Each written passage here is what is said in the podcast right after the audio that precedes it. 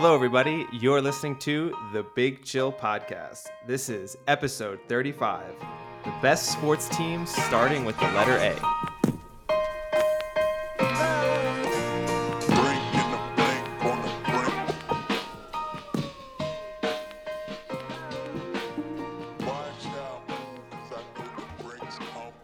Hello, everybody, and welcome to the Big Chill Podcast. I'm Frank, joined as always with Eddie and Sam.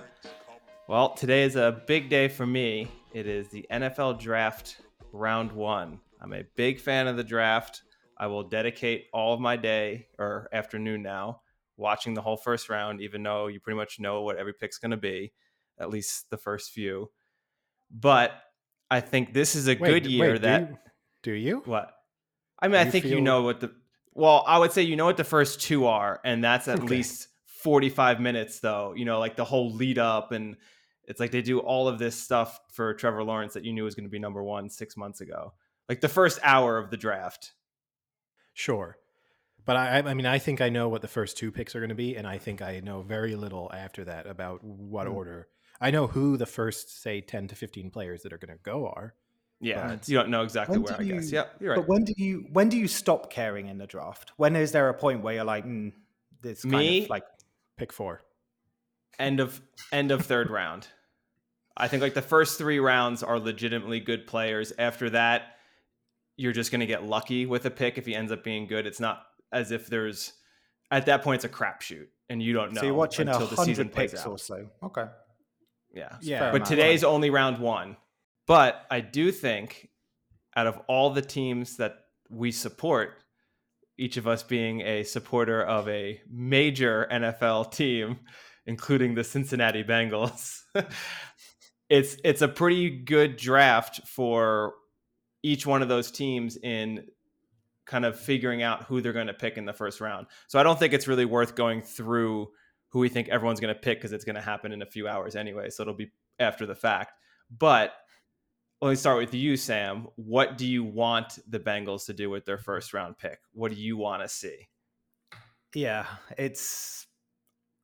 I, I mean, obviously, it was good that the Bengals picked first last time, so they've they've got that franchise quarterback. Don't have to worry about that anymore. But the key question for the Bengals is going to be: Do they protect him, or do they give him a weapon to work with next season? And um, so you've got this offensive tackle, what's he called, Penei Sewell or something like that. Um, and then you've got his old, um, what's it, Ja'Marr Chase. Uh, you've got his old kind LSU. of, um, yeah, kind of reuniting him at LSU. So you've got some interesting things, and it seemed to be they were going for the wide receiver. Now it seems to be that the Bengals are talking more for this offensive tackle. But what's interesting again is that the um, the Bengals have signed a load of defensive players on free agents. They've spent an absolute ton of money getting a couple of cornerbacks, a defensive tackle. So you feel like they're going to have to appease Burrows somewhat. You know, they've just spent all this on the defense side of things. What about the offense? If it was me, I'd take the offensive tackle. I think you've got to protect him versus, you know, let the franchise quarterback do what he does and throw to the receivers he's got. But he's not going to be able to do any of that if he's not protected.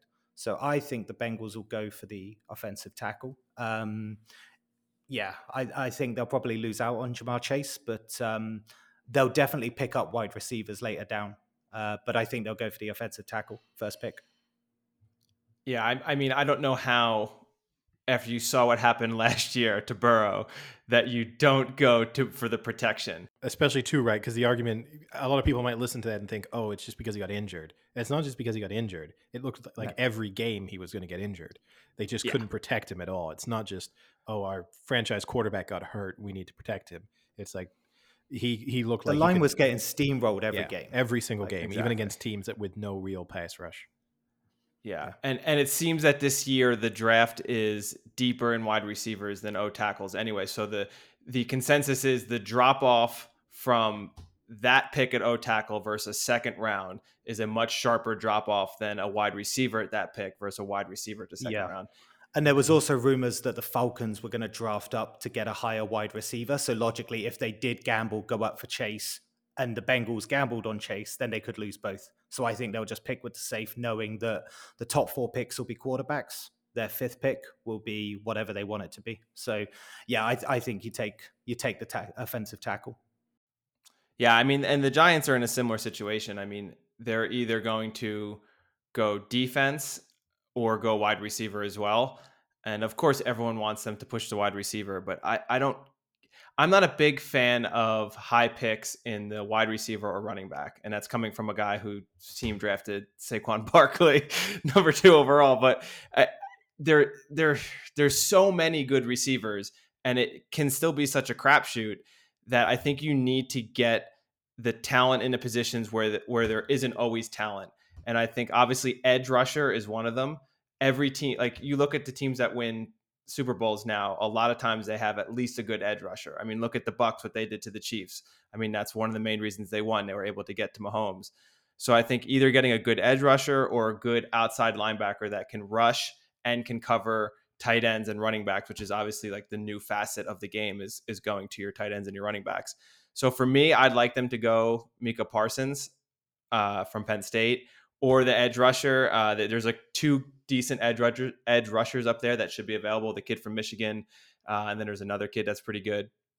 So I'd like to see that over the draft of the receiver. I mean, I know Waddle is great and he could be amazing, or DeVonta Smith, whatever which one falls to that spot. But I think I'd rather them see defense because their defense always sucks. I'm so tired of it sucking.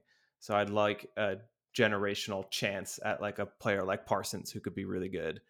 But I'm sure they'll draft a receiver. Or actually, knowing Gettleman, I'm sure they'll draft another offensive tackle that sucks. So well, the other thing too about why they may not need a wide receiver, right, is because they've added wide receivers through free agency.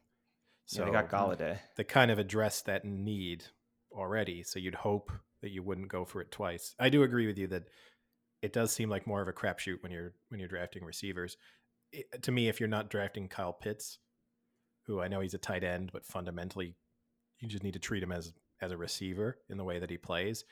If you're not taking Kyle Pitts, then every other pick comes with a real element of risk. Kyle Pitts seems like a can't can't miss prospect. So I could get it if a team feels like that's the offensive weapon they're going to add. Everything else, you may as well roll the dice on a receiver in the second, third, fourth round, and there's every chance they turn out to be just as good. Yeah, yeah, I agree. Don't don't overcomplicate it, right? Yeah, well, one of their best picks. I mean, one of the best receivers from last year is Darius Slayton, and he was a fifth round pick. You know, he was no one thought he was going to be that great, and and that's the thing with receivers. I mean, I think there's a lot of receivers out there that if they just get the chance to fill in in a certain spot, they're going to be good. You know, they just need that opportunity. Whereas other positions like an outside linebacker, there's not a thousand offense outside linebackers that can fill in and, and cover and rush and do all that. So but I guess the big question in the draft is around the 49ers and who are they going to take at QB? Yeah. I think I've changed my mind as to who I want them to take, probably almost as much as Kyle Shanahan has. Um, and I know we spoke in an earlier episode about the fact that I didn't believe they would have moved up unless they knew who they wanted. And I think it's clear that they moved up wanting Mac Jones.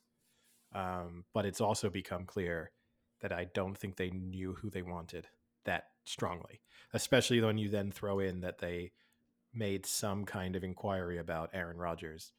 So mm. clearly they they're not seeing that number three pick as a can't miss franchise quarterback. Because if that had been the case, they wouldn't have entertained the idea of throwing that pick in for Aaron Rodgers. Um, and there's so many rumors circulating. You got the Aaron Rodgers rumor. You have the rumor that the Patriots are trying to restructure Jimmy Garoppolo's contract so that they can take him back via trade. Uh, and the thing is, I guess that in some respects, that Garoppolo move to the Patriots wouldn't have that much impact on who they take, but in a sense, it does because I'm hoping at this point, and I think they're going to take Trey Lance. And then the logic there is that Garoppolo stays in a kind of Kansas City, Alex Smith, Patrick Mahomes scenario, Garoppolo is going to play one more season, and Trey Lance gets to learn underneath him. But isn't this just what I you said three episodes ago, and you yelled at me that said, "Dude, no way they would take Lance and not start him." I well, no. What I mean by that is, I don't think that I don't think that Trey Lance is going to sit the whole season. But obviously, when you make the Trey Lance pick, I think you are you are looking at three, four, five weeks of him as the backup, and you have to win in those four or five weeks. Yeah, that I mean that's the big thing, right? If Garoppolo goes out and does well, then there's no there's no pressure to put Lance in right away, and Yeah. you can even almost maybe ride out a full season. Because I, I mean, the Alex Smith Mahomes, if I remember correctly, Alex Smith brought them to the championship game that year. championship game. Yeah, the only game. He, Yeah. the only game Mahomes played was Week 17 when it was Yeah. a meaningless game. But So that's a great scenario for the Niners. and they're a Super Bowl contender in terms of their team, right? It's not you don't have the luxury of punting the season to develop a quarterback. Like you have the the team around the quarterback necessary to compete for the Super Bowl. So it would be a, a real waste to use it just as a learning experience for a young quarterback. So if Garoppolo was if suddenly news were to break that Garoppolo has been traded before the draft, I would be concerned that that definitely means they're taking Mac Jones because it feels like Shanahan, the temptation for him to take Mac Jones is that he's the on the field leader, on the field play caller, general that he likes, that he's reliable, consistent, maybe not as explosive or as dangerous as some of the other quarterbacks in the draft, but that he won't make mistakes and that he can lead from the quarterback position. I really So- don't hope that they take Mac Jones. I really, really so who do you hope. want? Who do you want, Eddie? Honestly, if if it were my pick, I'd take Justin Fields. That would be my Oof. pick. But if I I get the Trey Lance, I understand the idea that so many people working with Trey Lance or analyzing his game think he might even turn out to be the best quarterback in this draft, but in the very least the second best. And so I think it's worth the risk because if it goes wrong, you know that you took a like the, the bet was a smart one. Whereas if Mac Jones just turns into a if he just turns into Andy Dalton, no one's going to turn around and go, "No, we didn't see it coming." Hmm. You know, it makes sense that you took him out three overall because the other scenario is like if Mac Jones, and we discussed this before too, if the Niners don't take Mac Jones, he's probably going like fifteenth. He might he might he might drop out of the first round. Yeah. So if I were the Niners, I, there's a scenario here where they could try and get two, because like take take Justin Fields or take Trey Lance with the third pick, and then maybe contemplate trading back up into the back end of the first round or the top of the second round to take Mac Jones. Like you know, and then trade Jimmy Garoppolo, and then have two young quarterbacks and see which Yeah. one's better. But but like I don't. I really, I'll be disappointed if they take Mac Jones. But I- all of this is leading to you not in any way agreeing with the Rodgers speculation because it sounds like they're giving away a lot, like the third round, Garoppolo, other draft picks, other players. It sounds like they'll really throw the sink to get him. That sounded like too much. Now they supposedly reading the reports, they did not make a firm offer. They made an inquiry, but that they thought that they would get him. This is the news coming out. The Niners Nation news is that So Hot off the press. Yeah, so he has a rumored wish list too, and so it's supposedly the Niners, the Broncos, and the Raiders are the three teams that he's rumored to want to go to. Raiders is a weird one. But but but, uh, but yeah, Especially look, him, he doesn't seem like a like a No. Vegas guy. No, No, not at all. Neither does his neither does his boring fiance. but uh but yeah look uh, i mean uh, the niners with aaron rodgers do probably become nfc favorites instantly probably but i still i just think you're you're giving up so much to get a quarterback in who's going to give you another five years of elite play and you were supposed to be giving up less to try and get a quarterback who's going to give you 10 years of elite play and by that I mean I- like five years of getting to the elite level and then another 10 years of maintaining it. So yeah. it doesn't. you I- also but you have practice- but you have five years of proven that you'll know he'll be at an elite level versus hoping you get 10 years and you could instead just get a bust and get zero but you've also got proven that he's kind of an asshole. That's the other issue. It's like he's not done well at getting along with his teammates. And so you're throwing in that other element there that you bring him into a locker room that clearly they really like each other and everyone gets along. Hmm. And now you're throwing the superstar quarterback in who maybe it doesn't fit. And then suddenly you're like Green Bay who can tolerate Aaron Rodgers being an asshole because he's like their asshole. But if you inherit the inherit the asshole, it's a little bit difficult to to to deal with that. Is that is that a quote? No one wants to inherit the asshole. no one wants to ever. But but yeah, so fingers crossed. It will be interesting. Obviously, I'm staying awake to see it. I, I will stop after the third pick. I've gotten like after that, I can wake up tomorrow morning and see what the remaining picks are. You But- don't want to see an offensive tackle get drafted fifth. well, especially because I'm cer- I'm pretty certain who the fourth pick's going to be, and I Hmm. think Pitts will go fourth. So then Yeah. you're you're you're kind of like, well, now I'm waiting to see the fifth pick to see the next potential surprise. And. I it, the only interest to me is how are these where are these three quarterbacks going to go? How far? If Yeah. they don't take Fields, how far is Fields going to fall? Obviously, it seems like the Patriots are really high on Fields. Are they going to trade up to get him? And then Trey Lance, if he doesn't get picked, where, where does he go? And Mac Jones, if he doesn't go three, how far does he go? Um, and it's interesting, right? Because Aaron Rodgers went through a similar experience, and Aaron Rodgers didn't get picked in the like Alex Smith scenario. Niners opt for Alex Smith, and then Aaron Rodgers plummets down the draft, and another quarterback might be about to experience exactly that same scenario. Yeah. So so Bleacher Report put out a uh, little like scouting grade and stuff for the quarterbacks, and they do player comparisons. So Trevor Lawrence, his comparison is a supercharged Matt Ryan.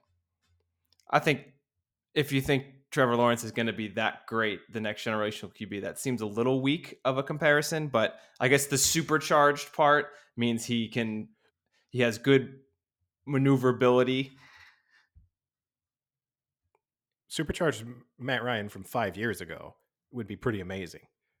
I guess. Supercharged yeah. Matt Ryan now. I mean, Matt Ryan's still a very good quarterback. Supercharged now, maybe not, but Is supercharged Matt Ryan now just what he was five years ago? Yeah, he is what he is five years ago. yeah. And then supercharged Matt Ryan five years ago is the best quarterback in the league because he, I mean, he maybe was anyway, but so Justin Fields player comparison is Dak Prescott. with both feet pointing in the same direction, or Pre yeah, pre injury. And this is uh he's Oh, also really? ranked second. he's also ranked second out of their QBs overall. So they have him higher. Um they even have next they have Trey Lance over uh Zach Wilson. And his player comparison is Donovan McNabb. now we got the NFL draft, but um, interesting news for a complete change of pace here. Interesting news coming out of the golf world, which I don't know if uh, either of you saw. Don't know how much you've been following the rumors surrounding the PGA Tour, but uh, there's a Golf Week report which said that the PGA is starting a new initiative called the Player Impact Program, and from that there is a forty million dollar prize fund that will be available for the 10 players who have the highest impact score over the course of the season, which is an amalgam of metrics. Those metrics are their FedEx Cup year end rank, their Google search popularity, their Nielsen brand exposure, their Q rating, their MVP index, and their meltwater mentions. so really, it's about swagger. It's a combination of perform. It's a combination of performance and like social media presence, basically. I hate it's it. it's a it's a great move by them because it's encouraging them to go out and be more into social media and try and attract more people to golf. And then if you do so, they'll reward the top few players with more money, but everyone else is still just out there trying to, you know, get more people involved in a game of golf. But I swear that half of those features, you don't even have to play that much golf. As long as you get a load of followers. Well, Sam, we can put this to the test because I have. If these same metrics had been applied to the 2019 season, okay, no, yeah, ch- yeah. just using good. 2019 because obviously that was a complete year. Using 2020 is a little bit complicated, but using 2019, who do you think would have been number one in these rankings? McIlroy. Incorrect, Sam. Nah, Spieth wasn't that good then, or the, like was still on the down. I'd say someone maybe like Rickie Fowler or something like that. Incorrect. It's amazing that we're talking about a ranking that includes popularity and search terms, and neither one of you thought of Tiger Woods for the number Woods. one. No, I thought it was too obvious. to. I thought it was too yeah, I didn't want to. So Tiger Woods would have won the, the forty million. Is it kind of when it No, no, takes no, all- no, no, no. The total prize fund is. Oh, okay. And it doesn't actually say if each one of the ten players gets four million or if it's a graded scale. It doesn't actually say that in the report. It's four. It's forty million for ten players. I thought it was obvious because I thought is isn't that the point Sam's making?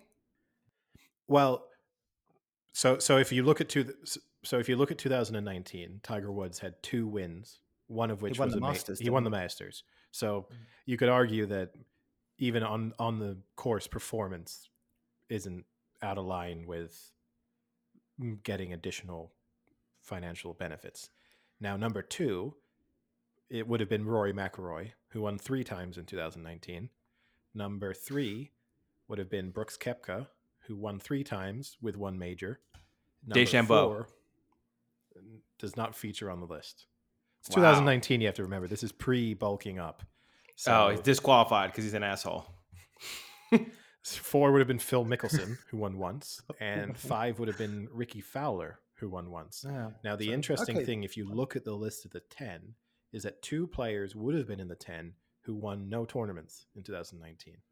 And that was Adam Scott, who would have been 10th, and Jordan Spieth, who would have been 6th.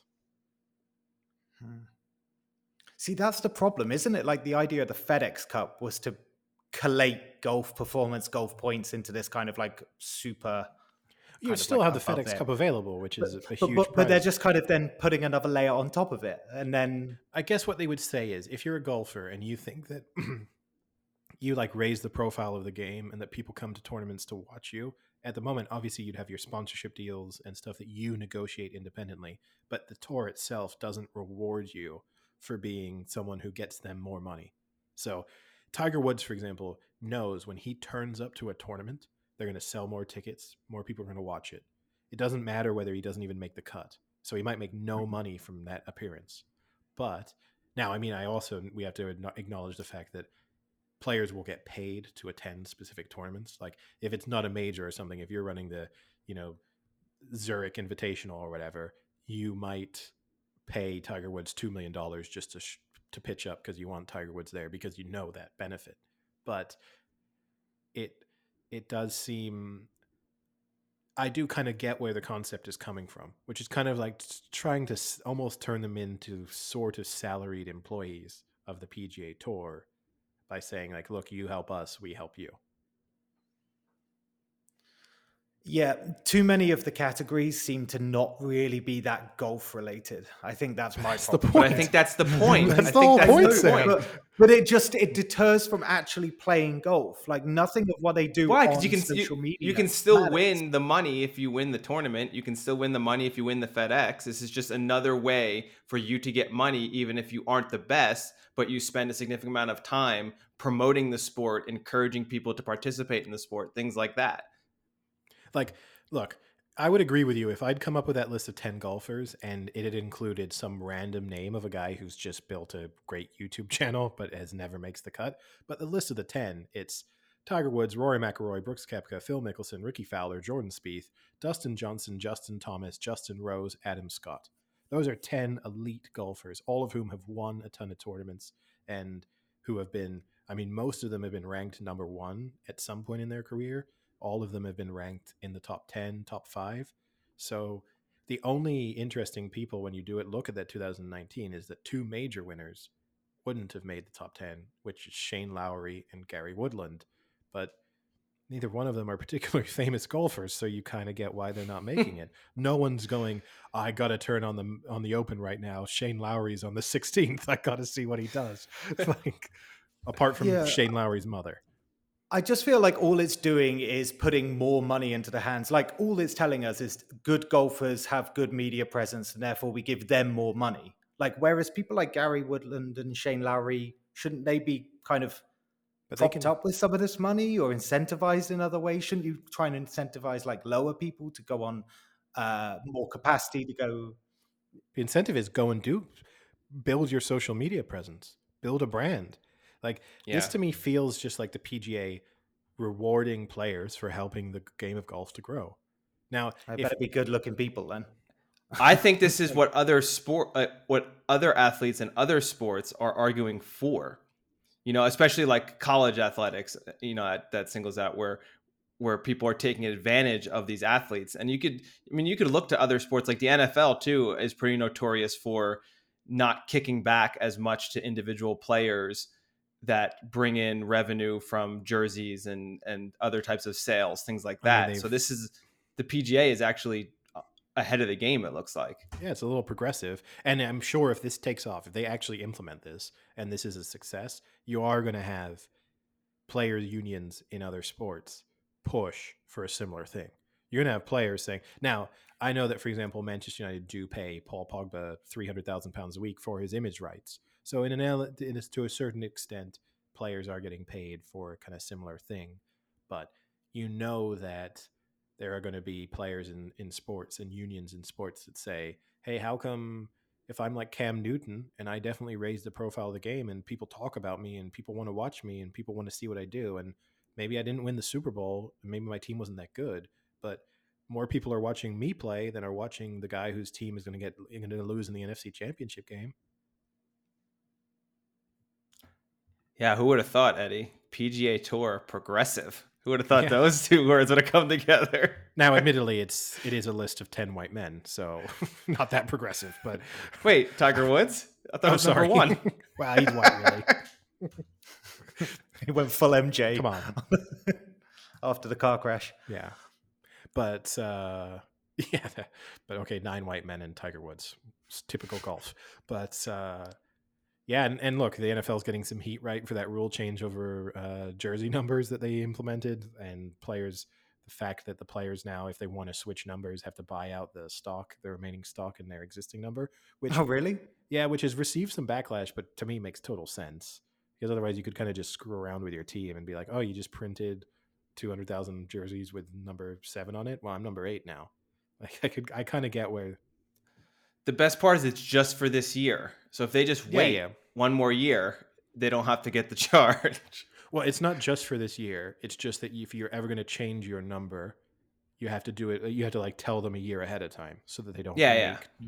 They don't make. But yes, if you're right now, if you're desperate to change your numbers, like just wait twelve months and you can do it for Yeah. free, and not pay them one and a half million dollars to buy out stock. At where they also got heat right for you have to buy it out at full recommended retail price. Oh, well, full RRP. Yeah. and, and so they also said you can't even sell it to them at cost. And it's like, well, I get it. If it's a stream of Oh. revenue for them, why did the why does the team have to eat that just so you can change your number? I, mean, I don't get changing your number in the first place. I could care less. It's very arbitrary and pointless, right? But what I find funny is do you get all of the stock delivered to your house and then you have to do something with it? Yeah, that would, that's something I've not heard. What actually happens? Do they burn it? Do they just send it to Africa with all this, you know, little Africans who are wearing, uh, you know, like uh, Football the jerseys. losers of the national championship. They can have all the old Washington Redskins ones. Gonzaga March Madness winner jerseys. Sam. You're better than that. It's Frank who says the who says the R word on the podcast. Oh, I'm not sure if I'm better. like, I agree with the R word, but yes. That would be interesting. Just this comical UPS delivery of millions of boxes at their house would be. I guess the I would sentimental probably- thing would be to like donate to charity or, like you say, give to a cause or that kind I of mean, I guess the challenge the challenge would be it's very distributed, right? So it's not like they can just ship it from one warehouse because otherwise those would be that would be an additional cost. But yes, it would be interesting to know what the. I've not actually seen what they would plan to do with the jerseys if you do buy yourself out of the number. It'd be really nice if you could, if you had to buy them back, then you could like sign them and then give them away to charity or something like that. That'd be kinda charity cool. auctions. That's a good idea. Or you would get someone else to do that because you, that would be a lot of jerseys. Yeah. But then it wouldn't be your signature, right? I was gonna say get someone else to sign it for you. Defeats the purpose. But I guess we can change from speaking about what's about to happen or what rule changes there might be and uh, do a little bit reacting to an eventful couple of days in the Champions League where City won 2 1 away from home against PSG. And uh, Inter Milan, uh, Inter Milan, Real Madrid, and Chelsea drew one all. Just Inter Milan watched club. it though. They watched it. They enjoyed Yeah. it. I heard good things out of that. I mean, one thing about that Man City game was the dominating performance I saw of them in the Carling Cup or the Carabao Cup was clearly them not putting in that much effort to do what they did in the second half against PSG because uh, just kind of changing that, that Carabao Cup. I watched it, and uh, one of you mentioned back the under on the goals when I go to see a game because it was less to do with Man City being good, but Spurs. It was one of the most ineffective performances I think I've ever seen live because I was quite high, so you get to see the pitch. So you get to see the movement, you get to see what they're doing, you get to see a little bit more. Spurs did. You were nothing. high I- up. You were Tri- high tripping up in the off- stadium. high You were tripping off your Yeah. balls and just floating above, Yeah. the, above the pitch. I could see everything. I was the camera on the wires that's just moving around. But I was I floating. was I was in the Spurs end, and apart from a few chants at the start for Levy out, everyone was just gruntled at how pathetic the performance was.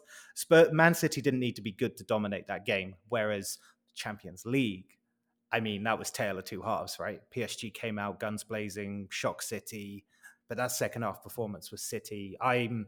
It got to the point where you never write off a game in the first 45, right? But you would have said like PSG looked really good and they could have scored more in that first half. But Man City, with that sending off and the way they performed, the tie should have maybe been put to bed. I think point. PSG will be delighted to have come away with that, only losing 2 1. And we spoke about it in reaction to the Bayern Munich game. They couldn't afford to have an awful half as they had done in the first leg against Bayern, against City. And they kind of had it. And they got away with only conceding two goals. So, in some respects, I think they'll come out of it not feeling confident, but they definitely say that they're still in the tie because they know they can score. The difficulty is, I don't know they're, a counter-attacking team, right? And there's defensively and in midfield, they're not that good. They're they're they've got good players there, but they're not on an elite level in either of those departments. So they rely on Mbappe, Neymar, and then any combination of Di Maria or Draxler creating sort of incredible play going forward on the counter attack, just with the pace that they have. And it's difficult to play that way when you're playing from behind now because mm. City are just City just control possession. I mean, that second half, they looked like they were just playing with the ball on a string, and PSG were chasing shadows. I mean, it was one of the best performances I've seen in a very long time for a half. to to just change it so quickly and make PSG look so disorganized and they actually looked like a mess like it was it was crazy but it wasn't when you point to PSG yeah they look disorganized but it it, it was just Man City looking so good as well It's also a bad look for Pochettino, and not because losing to there's no shame in losing to City, and there's no shame in City outclassing you, and City are the better team out of the two. So, like you would expect, if they play ten times, City are going to win more than they lose. But he didn't make a substitution until the 80th minute in a game that was clearly getting out of hand, and you just kind of feel like, what was he? He was just standing on the touchline, looking like he didn't know what to do. And it's admittedly he doesn't have an incredibly strong bench, like Hmm. so it's not obvious as to what the change should have been. But the, f- you know, there are reasons why Pochettino hasn't won anything yet, right? And why he's he's uh well, I guess he technically has now since joining PSG. But there, I you know, uh, I you kind of saw there that Pep completely out managered him in that you know like, yeah the second half adjustments from City made all the difference and from the PSG side of things it was kind of like well just keep doing what you're doing and let's hope that Mbappe or Neymar do something incredible and we're back in this game. yeah, there does really seem to be a plan A or bust with that club. But also the commentary after bugged me. It was like, oh, Man City play really well. You know, PSG got a tough job on their hands, but Pochettino knows how to do deal with comebacks. Like he did it against Ajax. He obviously did the um, the um, the Spurs one as well against Man City, where it was it three two or something like that, or two one. I can't remember what the actual game was. And they're almost making it sound like he did that intentionally. Like ten minutes, twenty minutes before the end, he was like, mm, "Don't really know how to go into a tie winning, so let's uh, let's cock this up." And Yeah. like that's Yeah. how I, that's how I know when to do this. And and the other thing that has to be mentioned, I suppose, is like even though City were totally dominant, both of their goals were kind of lucky. So you have the De Bruyne cross that floats in in the far corner. And then you have the Mahrez's free kick, which sneaks through the worst wall I've ever seen. I mean, I don't know what on earth the PSG players are doing in that wall. like it's Like a just crazy. Did- It's it, Did you see the picture of Neymar? Because he was facing the wall. So like when you see the shot of him of him taking the kick, you can see Neymar's face, and his face is just so disgusted as the wall just lets the ball through. It's it's an epic picture of his face just in total disgust. Yeah, I mean, and that's the thing. And so they were a little bit lucky because they didn't. Uh, the talking point, I guess, to combine the F, the League Cup, sorry, and the Champions League, and a little bit to preview a discussion we're going to have when in the future when we pick the what we think England's squad should be for the Euros. One takeaway from this, I've got two points, I guess. The first is we just we spoke after the Barcelona PSG match, uh, leg tie you know, who out of Mbappe or um, uh, Haaland was going to take the kind of throne as the next best player in the world. Might it be Foden? I yeah, I there was a random guy at the Wembley game I was speaking to when we were waiting to like sit down. None of this And surprises me is- so far, Sam. That is yeah. It was, and then we came out of the gents, and then we had a chat about football. but no, no, no. We we had that. Uh, we had that similar chat. We were just like, everyone knows Foden's incredible, but no one really talks about Foden. It's almost like we talk about him in the UK because obviously we see him play week in and week out. We talk about Europeans somehow as if like, oh well, look at this, look at these players abroad and look how well they're playing. They're going to light up the Euros. But we never put two and two together with like, why isn't Foden better than Europeans? I why isn't Foden going to do this at the international stage? And I completely agree with you. I actually think Foden should be in that mix of the three So, of them. so, so we do, right? I don't want, I don't, because we're gonna have listeners tearing their hair out at the at the thought. Oh, I don't mean just that- us. I mean that- like media and things no, like I know, that. but and I don't mean us. I mean the, the the thought that English football fans don't build their players up. I mean, we've had gone through gold multiple golden generations where we've spoken about these players are going to win us a World Cup or these are the best players in the world, and they haven't delivered.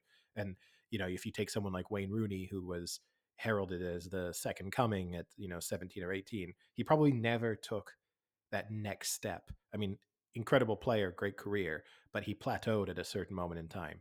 And Phil Foden might plateau as well because you're just he's 20 years old. Who knows? You you you can't just think well for the next six years he's going to keep getting better. But certainly, I think the thing that saved Phil Foden is that a little bit like Southgate's relationship with the media and the way he's dealt with them has kind of stopped people from really building up the England players and the England team a little bit. And also that Pep's management of the City team and of Foden has stopped people from going too crazy about him. I mean, if you remember, like Pep Guardiola said early on that he thought that Phil Foden was the most gifted young player he'd ever worked with, which, coming from someone who's worked with Messi at a young age, it's a pretty huge compliment. But um, he, you know, the fact that he gets their squad rotations and sometimes Phil Foden isn't playing, or sometimes he's on the left, or sometimes he's in the middle, sometimes he's on the right, it kind of makes him feel like he's not quite established himself as the player yet. So, but and then this the second point from England's prospects. What on earth has happened to Raheem Sterling? He would have been a shoe in to start and maybe even potentially be the star man of an England team, what, six months ago. And now I find it difficult to imagine Sterling starting.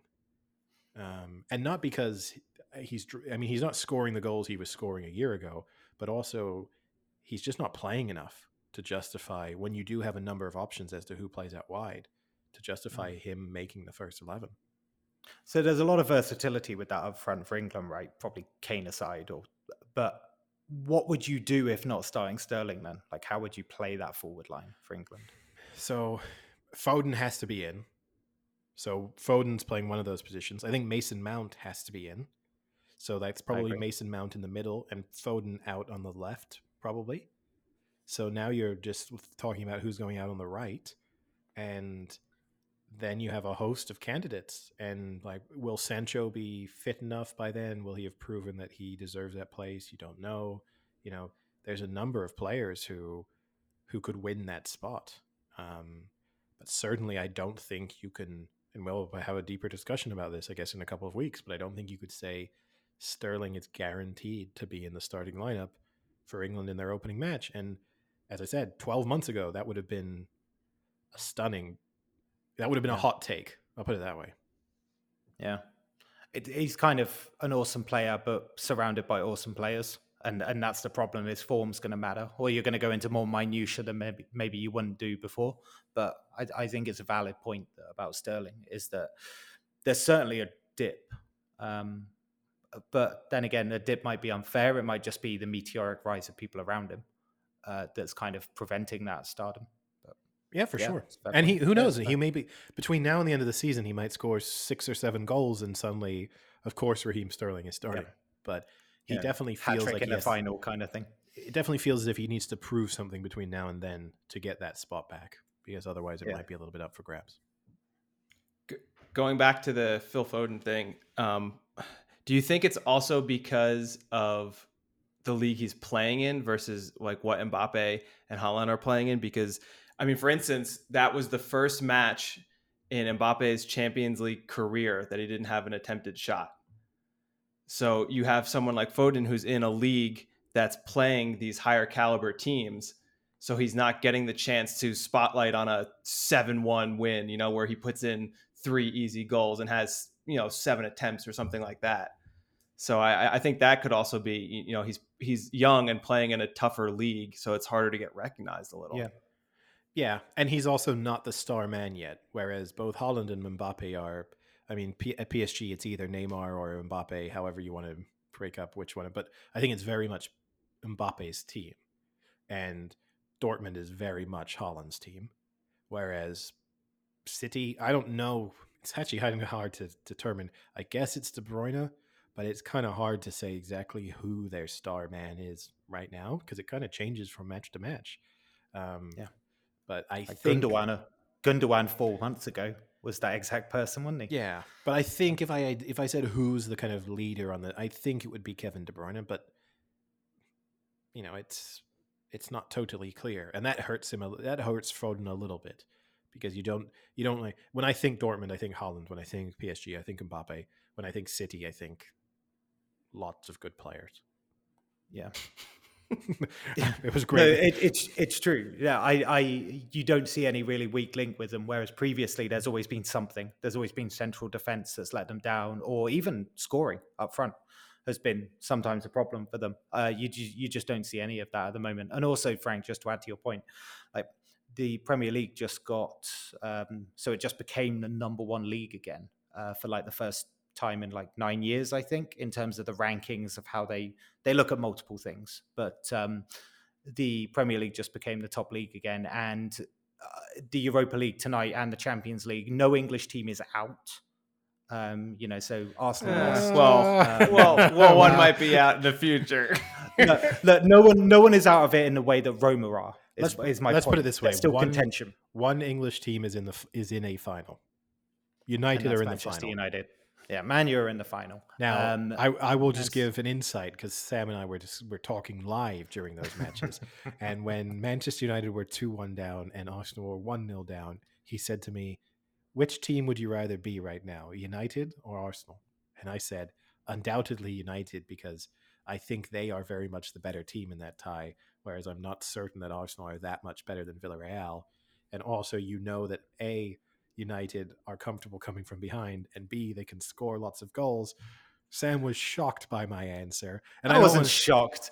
Oh, look at this fantastic hindsight he's got. I said it at hindsight. I said it at the time. It's the opposite of hindsight. Oh, I was, said these things that could have happened, and they did happen. It's like, ah, uh, yeah. You wouldn't have been mentioning this if it went the other way. it's I would have mentioned I mean. the question because the question would have, even if United hadn't but, won six two, I would have still asked going into the second fine. leg. But look, you're fine. Uh, look, my point is that you know, Thank you, Man Sam. City have a step in. Man U are basically there, pending some sort of cataclysmic collapse. Chelsea 50-50. Arsenal maybe slightly worse. Yeah. Um, but the point is that you're looking at potentially all English finals in both of them again. And it shows the dominance not only from a European front, but also from a league front. And I think that just amplifies the English players that are playing in the Premier League, like Foden, and um, against Mbappe and Haaland. Um, tell you what, that Super League, you know, these will be the well, apart from Spurs, um, these will be the clubs that were in the Super League, right? Man U, Arsenal, Chelsea, Man City. Yeah. So it's kind of missing Liverpool too. Yeah. Yeah, missing Liverpool. Well, you can't have six in a final, right? So No, but yes. Um, it's look. Let's not get. Hey, let's not get too. Let's not get put the cart before the horse here on Arsenal coming back from behind to make the final, and let's also not overstate the significance of making the Europa League final. Um, it's a very, very important to Arsenal because they obviously need to win this to get back in the Champions League, but it's not. I. Now, uh, I guess we have to address a little bit the the Real Madrid Chelsea match, which finished one all. Chelsea were very much the better team, and there's you can take two there are two possible takeaways from that. Either Chelsea are the better team and they're in a great position going back with a one all draw, or you could say that they threw their best punch almost in the first leg, didn't come away with any sort of lead or advantage, and Real Madrid will come out of that thinking as if you're a boxer and you've just made it out of a really really tough round and you think well if if that's all like he can give i'm in a good spot here yeah, I, I think so. I, th- I think Real Madrid won't play that badly in the next leg. So really, Chelsea have to kind of play as good, if not better. Um, I think they, I think they lost their chance to kill the tie, um, and sometimes that can come back to bite you. Like I don't think, I think I'm with you on this one. Like I don't think Real Madrid are as good as people say, but I don't think they'll play that bad. So it means that Chelsea have to step up again, and it's kind of like, what will they? Was that too much that they almost didn't have? Would they just be comparable in that game? Can I see Real Madrid scoring? Yes. So I think Chelsea might blow this. Like it's unfortunate because I'd rather just see English dominance in the finals. But um, yeah, I think they might blow it. Unfortunately, Eddie, I think I think you overstepped the um, most important aspect of that match. First American to ever score in the semifinals, the Champions Oh, God. League. I I got, I put it stat. Ah, I put it I put it I said I was speaking to a friend while the match was being played, and then I put it actually through our Twitter account, the Big Chill Podcast. If anyone's not following us, also follow us on YouTube. Like look for us on YouTube and Instagram. But I um I put it now. We get to listen to Americans go on for the next two weeks about how amazing some of their players are and this golden generation, Golden generation. and identifying. Look, one of our players scored in a big game. We must be great at this sport. I mean, I think it's the opposite. It makes me say like, "Holy crap, that's the first ever American to score in a Champions or uh, semi or finals of a Champions League." Uh, it is i guess when you on at first thought it seems surprising but then when i try and think of americans who could have been the first beforehand I can't think of No. I, I I agree, but like when you compare it to like how many English players have scored, how many Germans, how many Austrians, I mean, like you could name two dozen countries, you know, Yeah, I couldn't name I couldn't name that many Austrians probably, but I could. I bet I they would have to- scored. I'd have to cross my fingers and hope that David Alaba had scored in, in a semifinal or a final. But apart from that, it might become a little bit tough for me to think of an Austrian. But yeah, um, And then you have Americans who think they have the golden generation of of talent right now. So predictions. Okay, you don't sound so hot on Arsenal, but what about Man City? Uh, Man U, let's be honest, like they're not going to lose 4 0. United are through. um, it would be United are through. Yeah. What are you thinking, Villarreal? Uh, and what about the other one? Are you thinking Man City, Chelsea, Man City, Madrid, PSG? Look, I th- I think Arsenal will qualify. I just don't. Maybe I think you're speaking about it as if they are in the better position, and I don't think that's true. But given the fact that they were two 0 down and down to ten men, the fact that they've come away from it losing two one, that alone will make them feel almost like they won that match. But I think going back home with an away goal against a team they should beat, I think it that will very much. It, and I know it's so cliched and it's not that interesting. It's going to be one of those games where the first goal is going to matter so much, because if they level things and then are away ahead on away goals, it forces Villarreal to come out a bit. If Villarreal get that away goal first, and then Arsenal had to play the remainder of the match knowing that a second away goal kind of kills the tie, that's going to be difficult for them. Yeah. So Champions League final. So you got Man U Arsenal. Are you going to have all England for Champions League? I think so. I think so. Nice. I think City will feel very confident. It wouldn't be the most surprising thing in the world to just have Mbappe and Neymar turn up and be really, really good, and then we have to listen to about about how amazing PSG are for a while. But I would, given the fact that City can just focus on this now, you know, and everything else is out the window. Um, I would be, and PSG don't have that luxury because, as we discussed, PSG are in a position where they need to win every league match. So this weekend they're going to play a tough league match, and everyone has to play. I, Mbappe is suspended, so he's forced into being rested.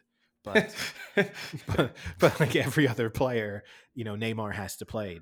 Di, Maria has to play. Um, I think that puts City in a in a super strong position, and it's difficult to imagine because PSG are a counter-attacking side and because by nature and because City control and dominate possession, it's hard to see a way back in for for PSG. Is it just me that's going to make my predictions, or is anyone else going to stick their neck on the lines? oh, I, I, I mean, I'll I'll bite and go all all English on both, and I'll do I'll say City over Chelsea and United over Arsenal. I I, I agree. I think City. I think City win the next match. I think minus one one and a half. So or, okay. or for English minus one.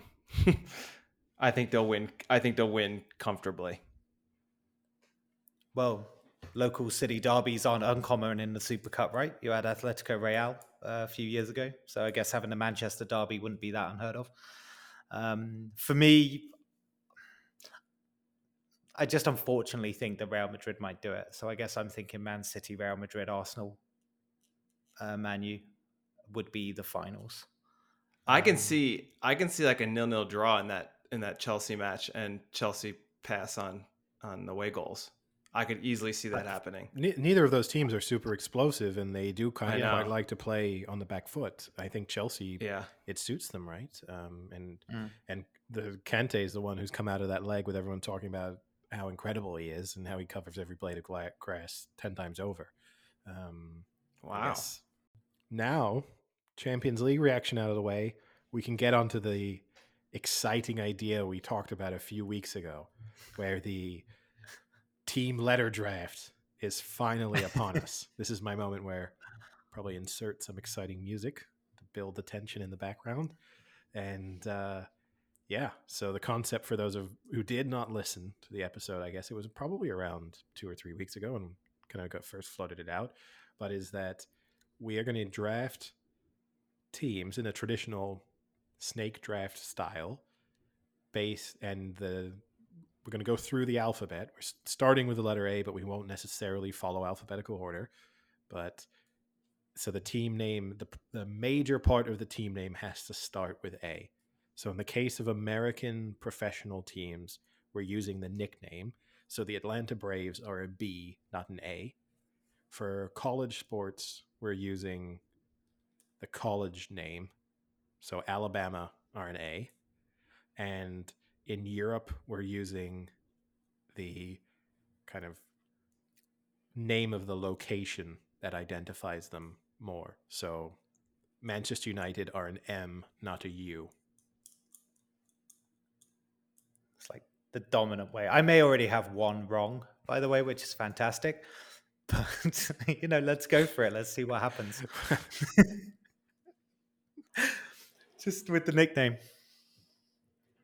Frank, I can see you're talking a lot, but you got yourself on mute. You've been talking for a while. I've been talking to myself, just preparing for this draft. No, I was gonna say that it would anger me if Sam fails to follow the rules, given we went over them about a dozen times. You went over them a lot, and yet somehow I think I've still not got one right. But you know what? We'll have a bit of fun. Frank, I know you you're not the biggest fan of this idea. So with that in mind, you get the first pick. it was kind of it's basically my idea, so I'll take the third pick. Now I'll offer Frank if you would prefer the third pick for the wraparound, you can switch to three because I guess there's an advantage to picking third and potentially to picking third and fourth over picking first and sixth. So hmm. Frank, That is I'll put it this way. Frank, you you pick your spot, and then Sam, you pick your spot. So wait, wait, wait, wait, wait. So just to confirm, the idea would be what we pick first is considered our best. It's up to you. Maybe it's not your best, but maybe you think that someone else is going to take it. You have to play Yeah. it strategically. You If have to play a strategic. if you think you might think you've got the best pick that no one else will think of, then maybe you sit on it and wait for it for round three. But then you might be disappointed when it goes off the board. So if I have first pick, I don't have the next pick until pick Six. Six. four. But then I go Oh, six, six, yeah. seven. Then I'm done. Then you go six. Then you wrap your final two picks would be consecutive. this is tough. Got to decide how uh, top heavy your A's are, basically. I will. Okay, I'll go first pick. All right, Sam, I'll give you the option second or third.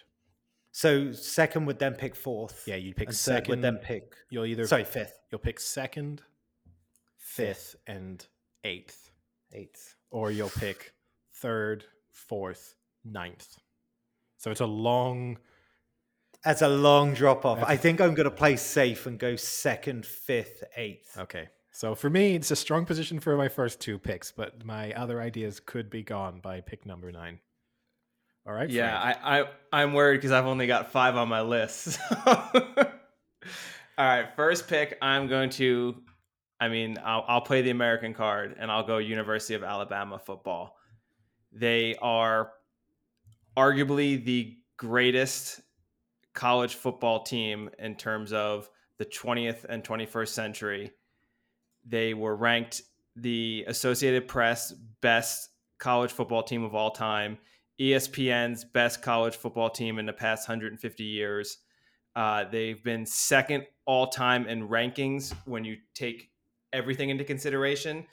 Uh, they're technically third for most national championships. However, they're behind Yale and Princeton, who won like every year from 1870 to 1900 before anyone else was really playing football. So when you talk about the modern era, there's no team that even comes close to the amount of national championships they've won. Uh, in terms of like draft picks, uh, so many famous and Hall of Fame players have come from Alabama. Uh, the coaching of Alabama is legendary. You know, Bear Bryant, super legendary. So I think I have to take them number one because they are the greatest team in their entire sport. And I don't know if there's another team that has that in any other sport that we talk about. I think there's some fair logic behind that. I guess if I was trying to punch some holes in the Alabama first pick, it might be it's collegiate, right? So even though within their sport they are dominating it, but there is a level above it that they're not competing at. And then the big hole in Alabama's argument, I think, is the inability to produce consistently produce NFL caliber quarterbacks, which is like the defining position in football in the modern era. And okay, you've got Joe Namath, Bart Starr, but it's not the it's not the greatest list of uh, of quarterbacks ever. Sam, uh, you got some feedback, or you want to move on to your? Um, I mean, Alabama had one of my favorite players ever in Madden, when Trent Richardson. I, I had it all. dev- I have Point a devastating running game with Trent Richardson. But um, no, no, no. One thing, uh, University of Alabama is interesting one because um, I remember when I first started getting into NFL, I, I found it crazy, like some of the stadia within the college game, like seeing them most at 100,000. But also, what was really cool about it was they're all really old. So they're all in that classic, like, bowl fashion. And they kind of remind me of like what the Nou Camp or the Bernabeu looks like in Spain. They're just really old fashioned stadia, which are really good for kind of atmosphere and stuff like that. So Alabama's a cool one. And I, I remember seeing, what is it, the Bryant-Denny Stadium or whatever it's called. Um, Correct. I remember seeing it and thinking, like, wow, Wow. that's That's awesome. Wow. Sam Sam just Oh. flexed on us a little bit by naming the Alabama Yeah. Stadium so uh, easily. Yeah, that's impressive. No, I, I don't remember many other things today. Now- I've kind of sacrificed a lot for that. I, I don't want to help Frank's argument, but I guess you could say if he wants to use this as a metric to judge their greatness, almost certainly going to be the team with the biggest stadium that gets drafted in the A's. Like it's a nearly 102,000 seater stadium. Yeah. And It's I can say certainly no team I'm going to pick has a stadium anywhere near that size. So oh, that's okay. that's definitely one. I think the following is another thing. I mean, you have some of the craziest and and most insane loyal fan bases out of the University of Alabama. You could argue that University of Alabama has a more loyal fan base than any NFL team does. I would almost put my money on that being the case. And one of the fiercest rivalries and one of the more iconic rivalry games. And one of the more iconic slogans in Roll Tide. I mean, that's a huge slogan. Everyone uses Roll Tide. Now, And- downside, if I think of the most iconic moment in their rivalry game, it involves them losing. That, That block might kick. be, yeah, that might be the, the kick return at the end, the like 103 yard kick return to win the game on the missed field goal is the the image that comes to mind when I think of that game. That might hurt them a little bit. That when you think iconic rivalry, it's them losing. Yeah, and and you actually you both missed on the probably the biggest downside, even more than the quarterback. That it's Is Alabama. No, yeah, they've only ever had they've only ever had three Heisman winners, Okay, and that kind of ties a and- little bit into my argument, but yeah, criminal. Criminal. and and they're recent. So you have Mark Ingram, two thousand nine, Derrick Henry, two thousand fifteen, and then DeVonta Smith, two thousand twenty. So you have only three Heisman winners, and it's only been in the past yeah, twenty years. that's true. Ten years. Yeah, you've hurt yourself. Thank you for making a very al- a valid argument against your own pick. Yeah. On that note, Sam, who is who's going? I think we know who Sam's taking number two. Can I make a bet? no. Have we already t- discussed them at some point Wait, during this podcast? oh, But No. oh, uh, see now, can we make the argument that Sam is as big a trader as they come by? If he doesn't, yeah, because he's going to hurt you. You now have to sit through two picks where I might take them. Oh, I might be all gone here after. you All right, so so who's your pick? so uh, AC Milan. oh, it wasn't one of mine. I'm relieved. So it, it AC one of mine. Milan. uh, I actually read up fun facts. They're originally a cricket and football club, so it's called Milan Cricket and Football. Uh, I then realized that the reason Inter Milan split or Milan split to become Inter and AC was because Inter disagreed with well a, a bunch of AC, well, well a bunch of Milan um, people in the club wanted to sign foreign players and the AC policy was not to, or the Milan policy was not to. So Inter split. I thought that was interesting because Wait, does that mean What's- you're taking? no, no, no, no. I'm not a racist I'm just saying, no, no, they're not racist. They're just xenophobic. Very different. okay. So, what I love about Milan, right, except for the kind of heritage and the history of the San Siro and extremely famous club, like what they've won 18 Serie A titles, they've won seven kind of iterations of the Champions League European Cup. Um, they're just a really powerhouse team and arguably, arguably one of the maybe the most famous and some of the players that they've had, like The most famous just- what? You didn't finish that sentence. club in Italy. Club in Italy. arguably okay. the most famous club in Italy. I'd say no, pro- but- probably in Europe though. Um, Whoa, that's but you look at some of their players. You look at some of their players like Van Basten, Maldini, Kaka, Pirlo, Inzaghi, Nesta, Gattuso, Ruud Gullit. Like they have had some of the Costacurta. I mean, they have had some of the best players. They had the best defense at one point. Inzaghi's never had more offsides in his life than anywhere else than at Milan. But for me, super proud old club, super old school stadium, really old club, incredible players, uh, super good pedigree. So I'm putting AC Milan as my first pick. It's bold. It's bold for your first pick to be a team that you have to have a debate first whether or not they're the best team in their own city. That's that's it's a bold uh, first pick for you.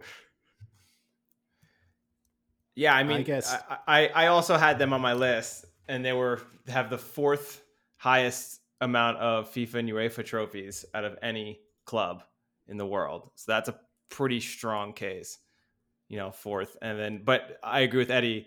The downside is they're the second best team in their in their in their league, right? So they're tied Right for now. second most wins. No, no, Right- all time. right they're tied for second most wins all time for their for Serie A. So they have 18 league titles.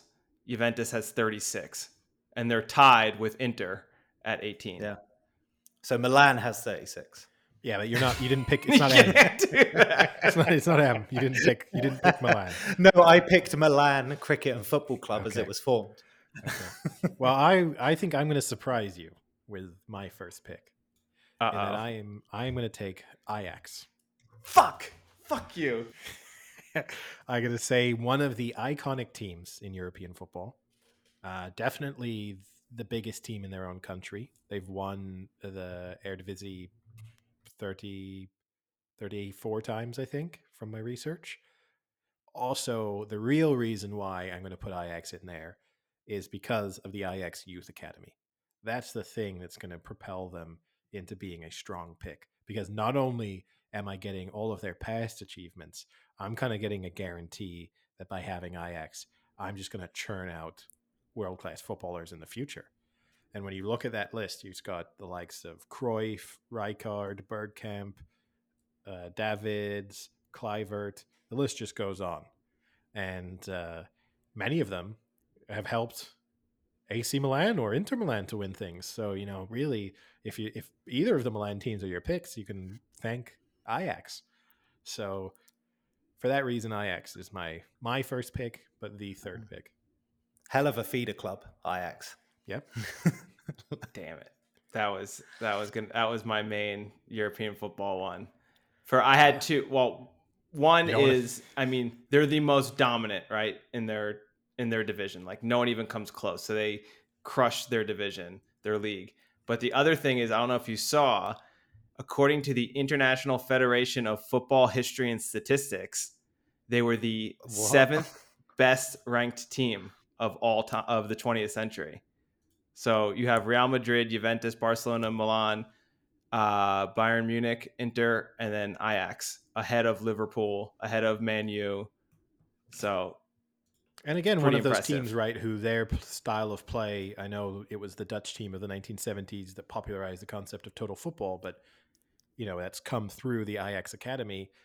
They're another one of those teams who their footprint on the way teams play around the world is is huge. Yeah. And the way they beat teams like VVV Venlo is really impressive. uh, I thought you were going to compliment me, but you took a swipe. Now, my second pick, fourth Oh, yeah, straight pick. up. Yeah.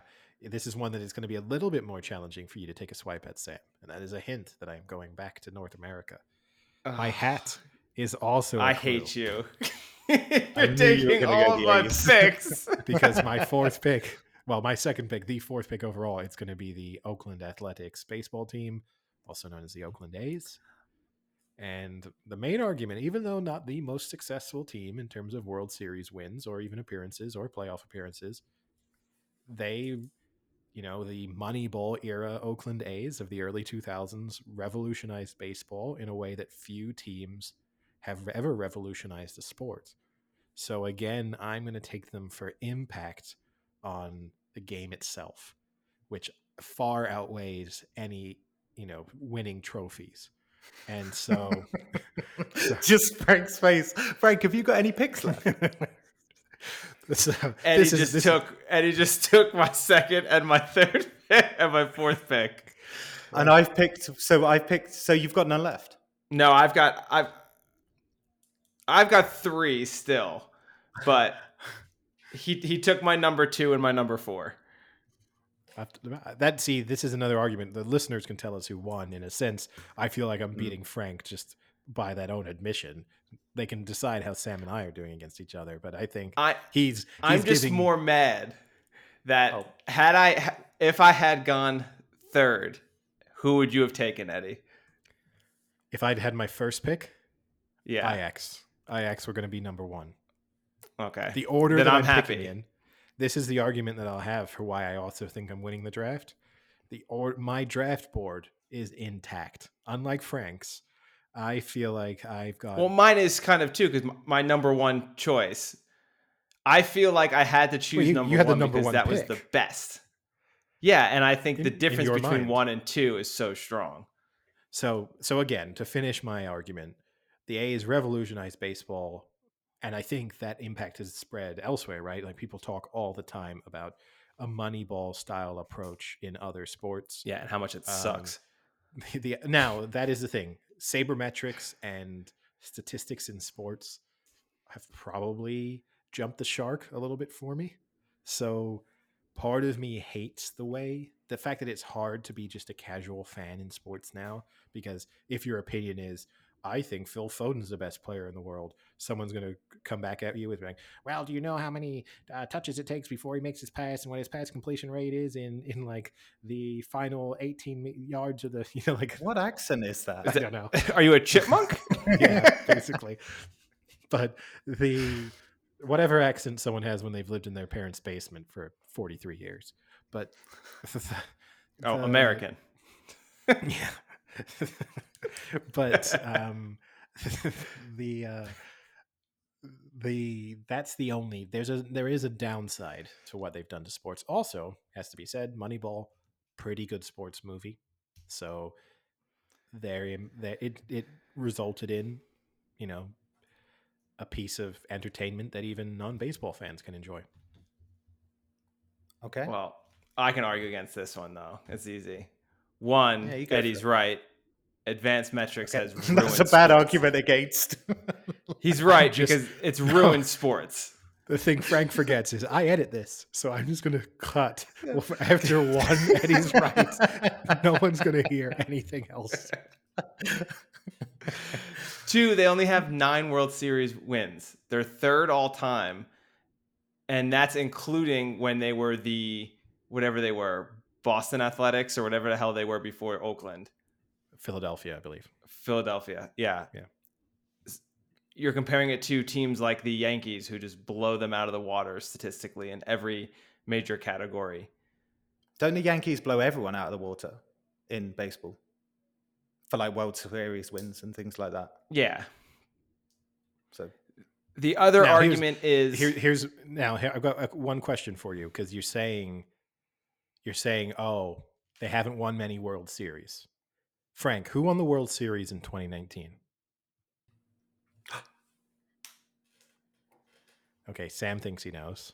Frank don't. is Frank's positive. for I just for- wanted to for people who aren't on him. watching. Frank Frank doesn't look confident in what he's about what's about to come out of his mouth. Are you saying last year? Was this last year, 2019. 2019? Oh my god, I do remember. No, no, no, I do because a, fr- a friend was there. No, Dodgers won last year, 2020, but the Oh, it was Washington the Nationals. Washington Nationals won Yeah. 2019. But the, my point is, last year. I, I said 2019. We're in 2021. the, the my point is that you're you know no one really remembers. You know the time moves on and and and you forget who won the World Series, but you don't forget a really good book written by Michael Lewis and a pretty good movie starring Brad Pitt. You know what you don't They forget, seem pretty Eddie? niche. You don't forget names like Babe Ruth, Lou Gehrig, Mickey Mantle, Roger Maris. Get, name me a few of those A's that, you know, just roll off the top of your tongue. Rickey Henderson, One. Jose Canseco, Ah, debatable that you'd call him an, Oh, an. A. the Bash Brothers. You got to give the Bash Brothers like that. debatable. like the Bash Brothers, iconic, iconic steroid users, the Bash Brothers. Rickey Henderson, one of the most amazing baseball stories of all time. When he, you know, the the check story. It's it's a great story. oh yeah, so because two you know, because steroid Babe Ruth doesn't have any great stories. Mickey Mantle, he doesn't have any good stories. for listeners who aren't aware, the A's once, like at the end of the year, they were looking back on their accounts and they had an they had s- spent one million dollars less than they had forecast, and they were trying to figure out where this gap in their accounts was, and they thought it might be down to the fact that Rickey Henderson had earned a $1 million bonus for, I think it was breaking the all time stolen base record. I think that's what he got the bonus for. And they went to him and asked him, Hey, Ricky, we gave you this $1 million and it, we don't think, we don't think you've cashed it. And he, they said, "What did you do with the check?" And he said, "I I've never earned a million dollars in in one lump sum before, so I took the check and I framed it and I stuck it on my wall." And uh, they told him, "If you do that, then you don't get the money." And they, he could have told them, and they would have given him a sort of another check that he could use to to frame, but that he they would write him a new check and they could take it to the bank so they actually got his million dollars. Like a novelty check. Yeah. Another reason why the A's see they're great guys or great people. Shouldn't I don't want to be I don't want any gender bias there, but would every organization have gone to Rickey Henderson and said, "Hey, th- we- I think we owe you a million dollars"? I don't think so. The Yankees wouldn't have done it. Oh, the Yankees would have given it to him in cash, so he wouldn't have to frame a check. and that's why it's a world class organization. All right, Sam, your picks up.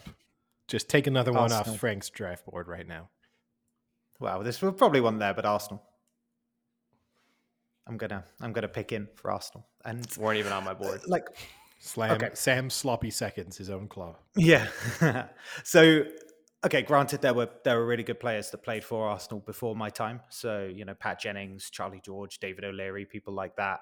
Really, for me, Arsenal since I was born in '87 have been a pretty good story. They've been a pretty interesting story.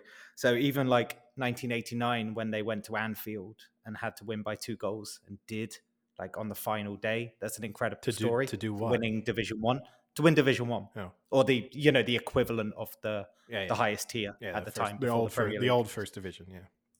yeah and then seeing them in like 97 98 win the first title under Wenger after a couple of years there was fantastic. And also just seeing how awesome that back line was for Arsenal only conceding I think it was 15 goals in that Premier League season maybe 17 with the back line of like Nigel Winterburn Lee Dixon Steve Bould Tony Adams David Seaman.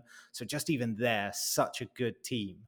Then extending it to the Invincibles 2003 2004 something that hasn't been replicated since. They went a season unbeaten um, really good players Patrick Vieira Dennis Bergkamp Thierry Henry uh, it was just such a good team Marc Overmars they just had talent everywhere even subs bench upwards everything and it was such a memorable thing to do over 38 games as well um, and even then leading on to going 49 unbeaten before getting beaten by Man U. Um, but yeah, beating Nottingham Forest record. It was impressive. And I just think Arsenal have like they haven't set themselves up because it's got a bit downhill over the past like seven, eight years. I think the one thing that really let them down was they had that moment against Barcelona in the Champions League to take the Champions League. And I think that's something that kind of makes that late 90s, early noughties Arsenal team go from being truly special is just that lack of European Stop. victories. Saying naughties. No, the zeros. Okay. All right, the zeros. So, You can say the Yeah, even- 2000s. okay, the 2000s. I feel like we debate this more than um, we debate anything. Yeah, we do. It's strange. Um, so for me, that's why Arsenal are in there. Just an incredible set of players um, that weren't necessarily big names when they came, but left as big names.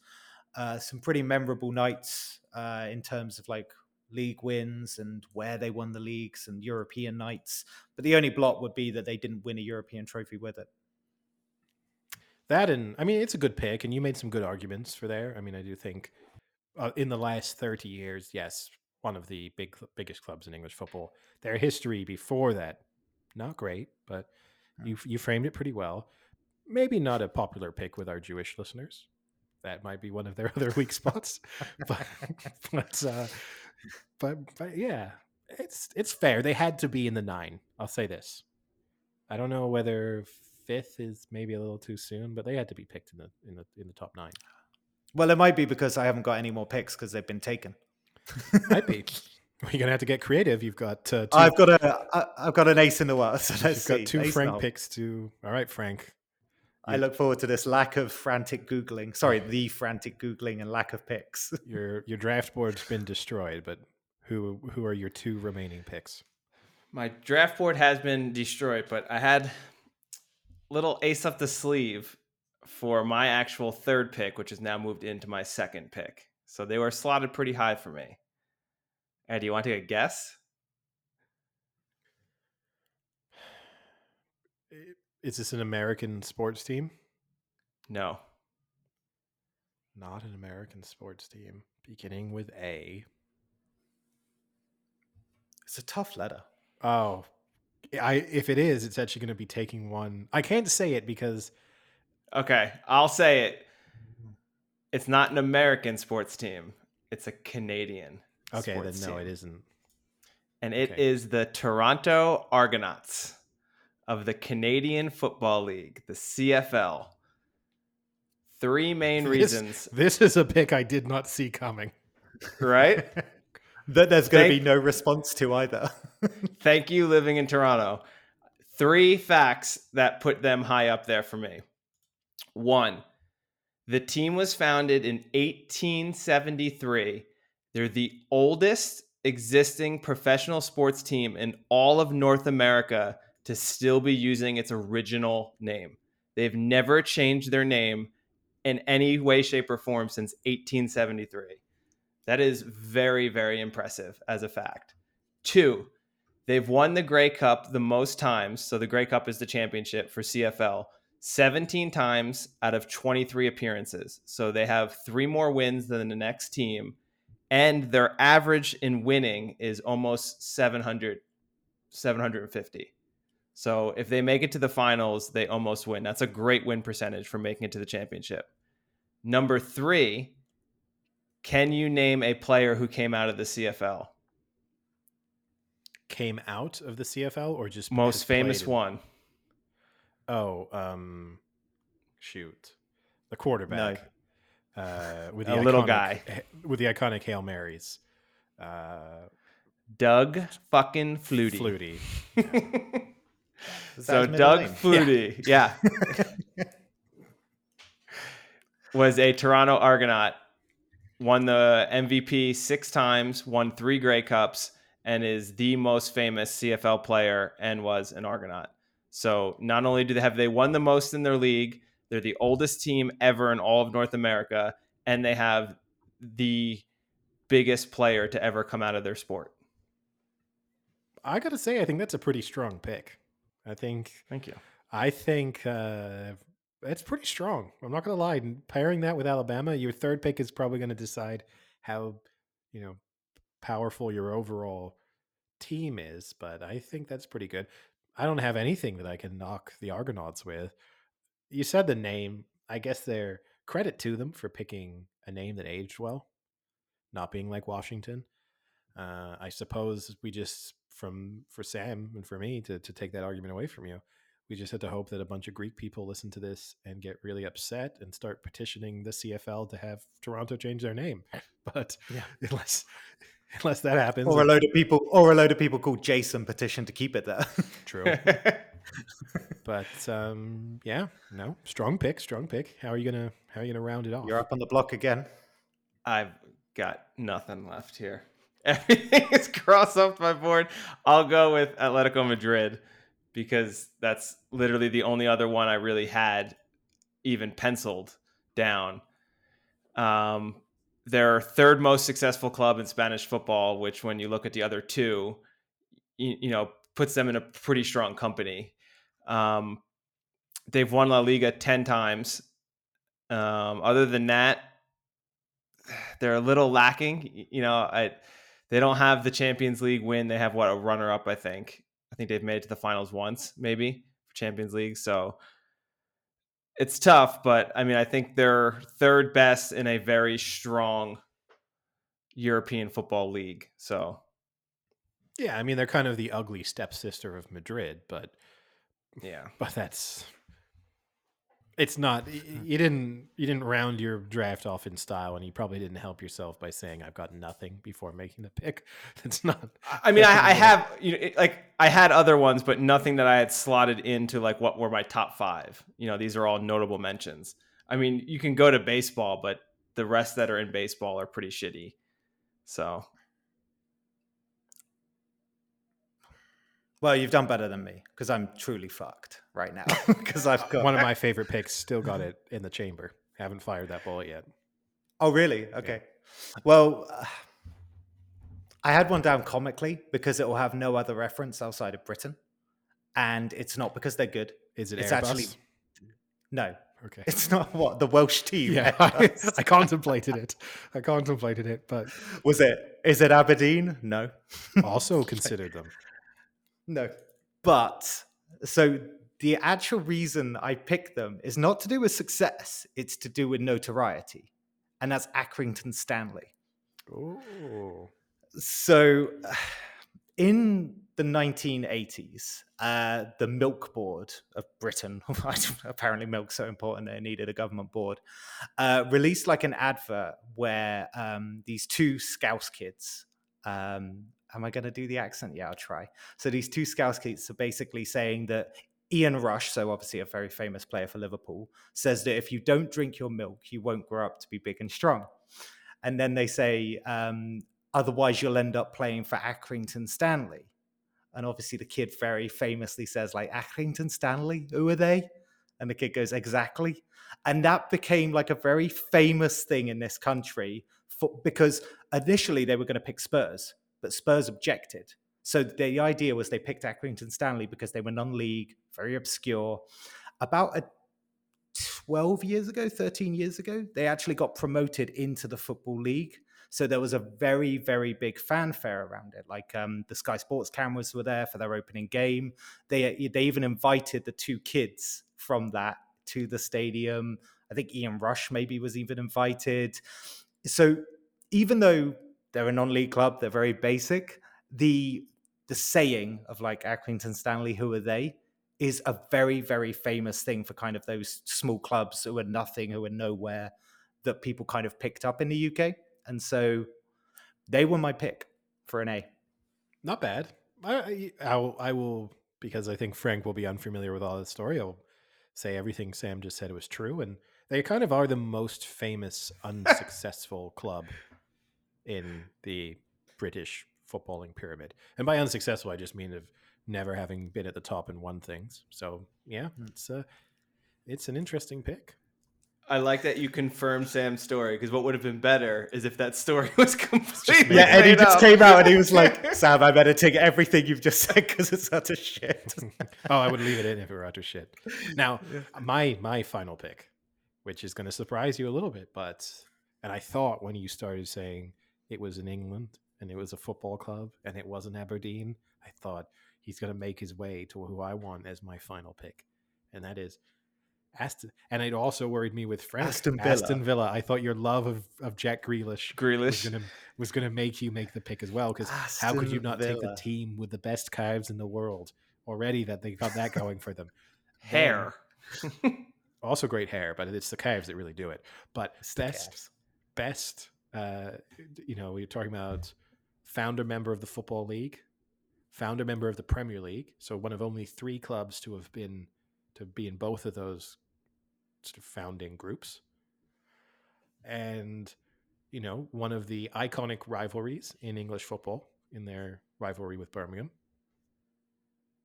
That rivalry brings up, in my mind, two of the most comical memories in English football of all time.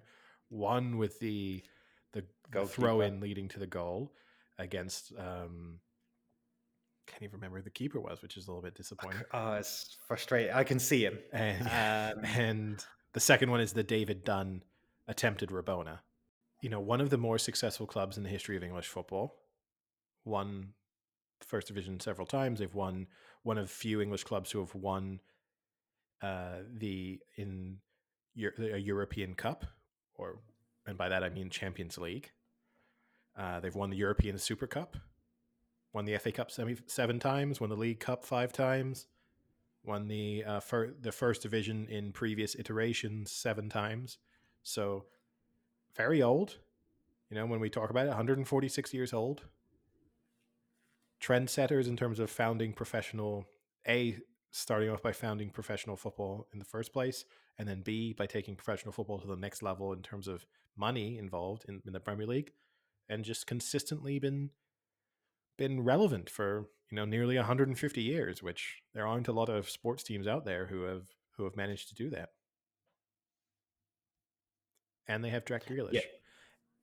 And I, lo- definitely, definitely a club that would be kind of more famous for the other side of like the Arsenal thing that I was on about. Definitely kind of like an old and famous club, like Villa Park as well. One of the more famous stadiums, one of the more like the old fashioned stadium. Seen arguably the greatest goal in FA Cup history, the Ryan Giggs one, uh, scored against Arsenal as well. That uh, Villa Park used to host the one of the semi-finals, right, with Wembley. So um, definitely remember that one. Um, who was the famous? Was it Ellis, Jack Ellis, that used to own them as the, well? yeah, yeah, the ex-owner who claimed to have invented the bicycle kick. That's one of his claims to fame. He said he invented the bicycle kick. You can So- imagine him drunk in the box, just be like, "Yeah, I showed them how to do this." Just start smashing. Thank you for reminding me, Sam, because that's another reason why Aston Villa should be up there. Um, Peter Enckelman was the name of the goalkeeper. Yes, who actually went on to play for Blackburn Rovers. So the fact that I couldn't think of his name was how the mighty have fallen. it's yeah, it's not bad. Um, I think Birmingham is sometimes one of the more underplayed cities of footballing rivalries versus Manchester, Liverpool, and uh, London. So Birmingham definitely has its good games. Uh, kind of West Brom, Birmingham, Villa um, are all pretty good games when they're played, especially pretty fierce when fans are involved. So yeah, don't take it away. They've had some pretty good players as well throughout the time, throughout the years.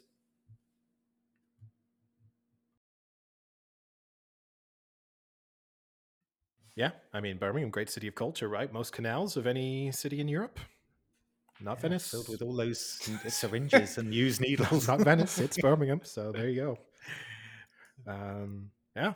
Well, I All think right. that that wraps up the drafts. I guess uh, listeners can give us feedback either on Instagram with the Big Chill Podcast, or if this video, is, if you're watching this on YouTube, you can use the comment section. You can suggest teams that you think we missed out, and uh, and obviously on Twitter too. Search for the Big Chill Podcast, and you can let us know which one of us you think won the draft. On that note, any other any other topics that need to be covered? Yeah, actually, I have one more thing that happened yesterday that will mark down the road the first time that this has happened since 2010. It's the fifth longest streak in this league that has now been broken when a team clinched a playoff berth yesterday. Do you know what team that is, Sam?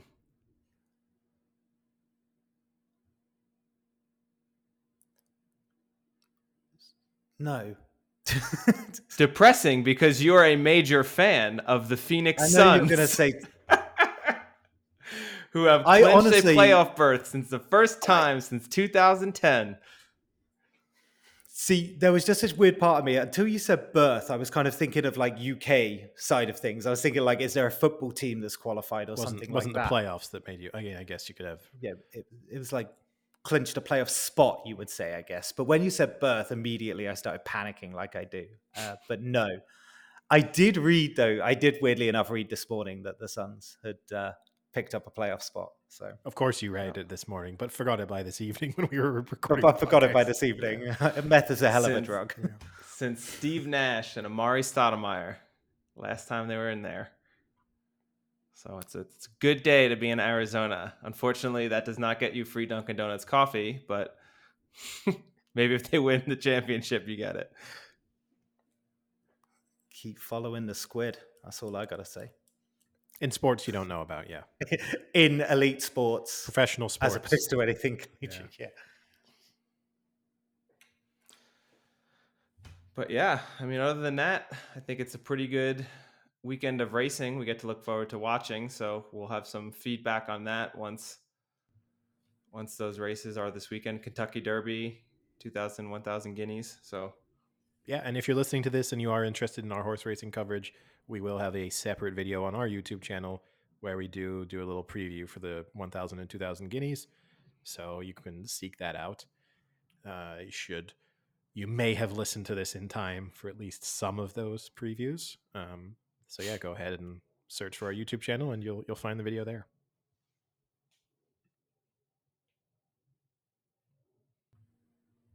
oh, I don't have anything else. You guys got anything else? No, I know. No, all spotted out. Yeah. Yeah, that was a lot of sports for a sports podcast.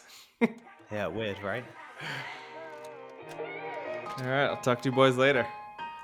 See ya. Cheerio.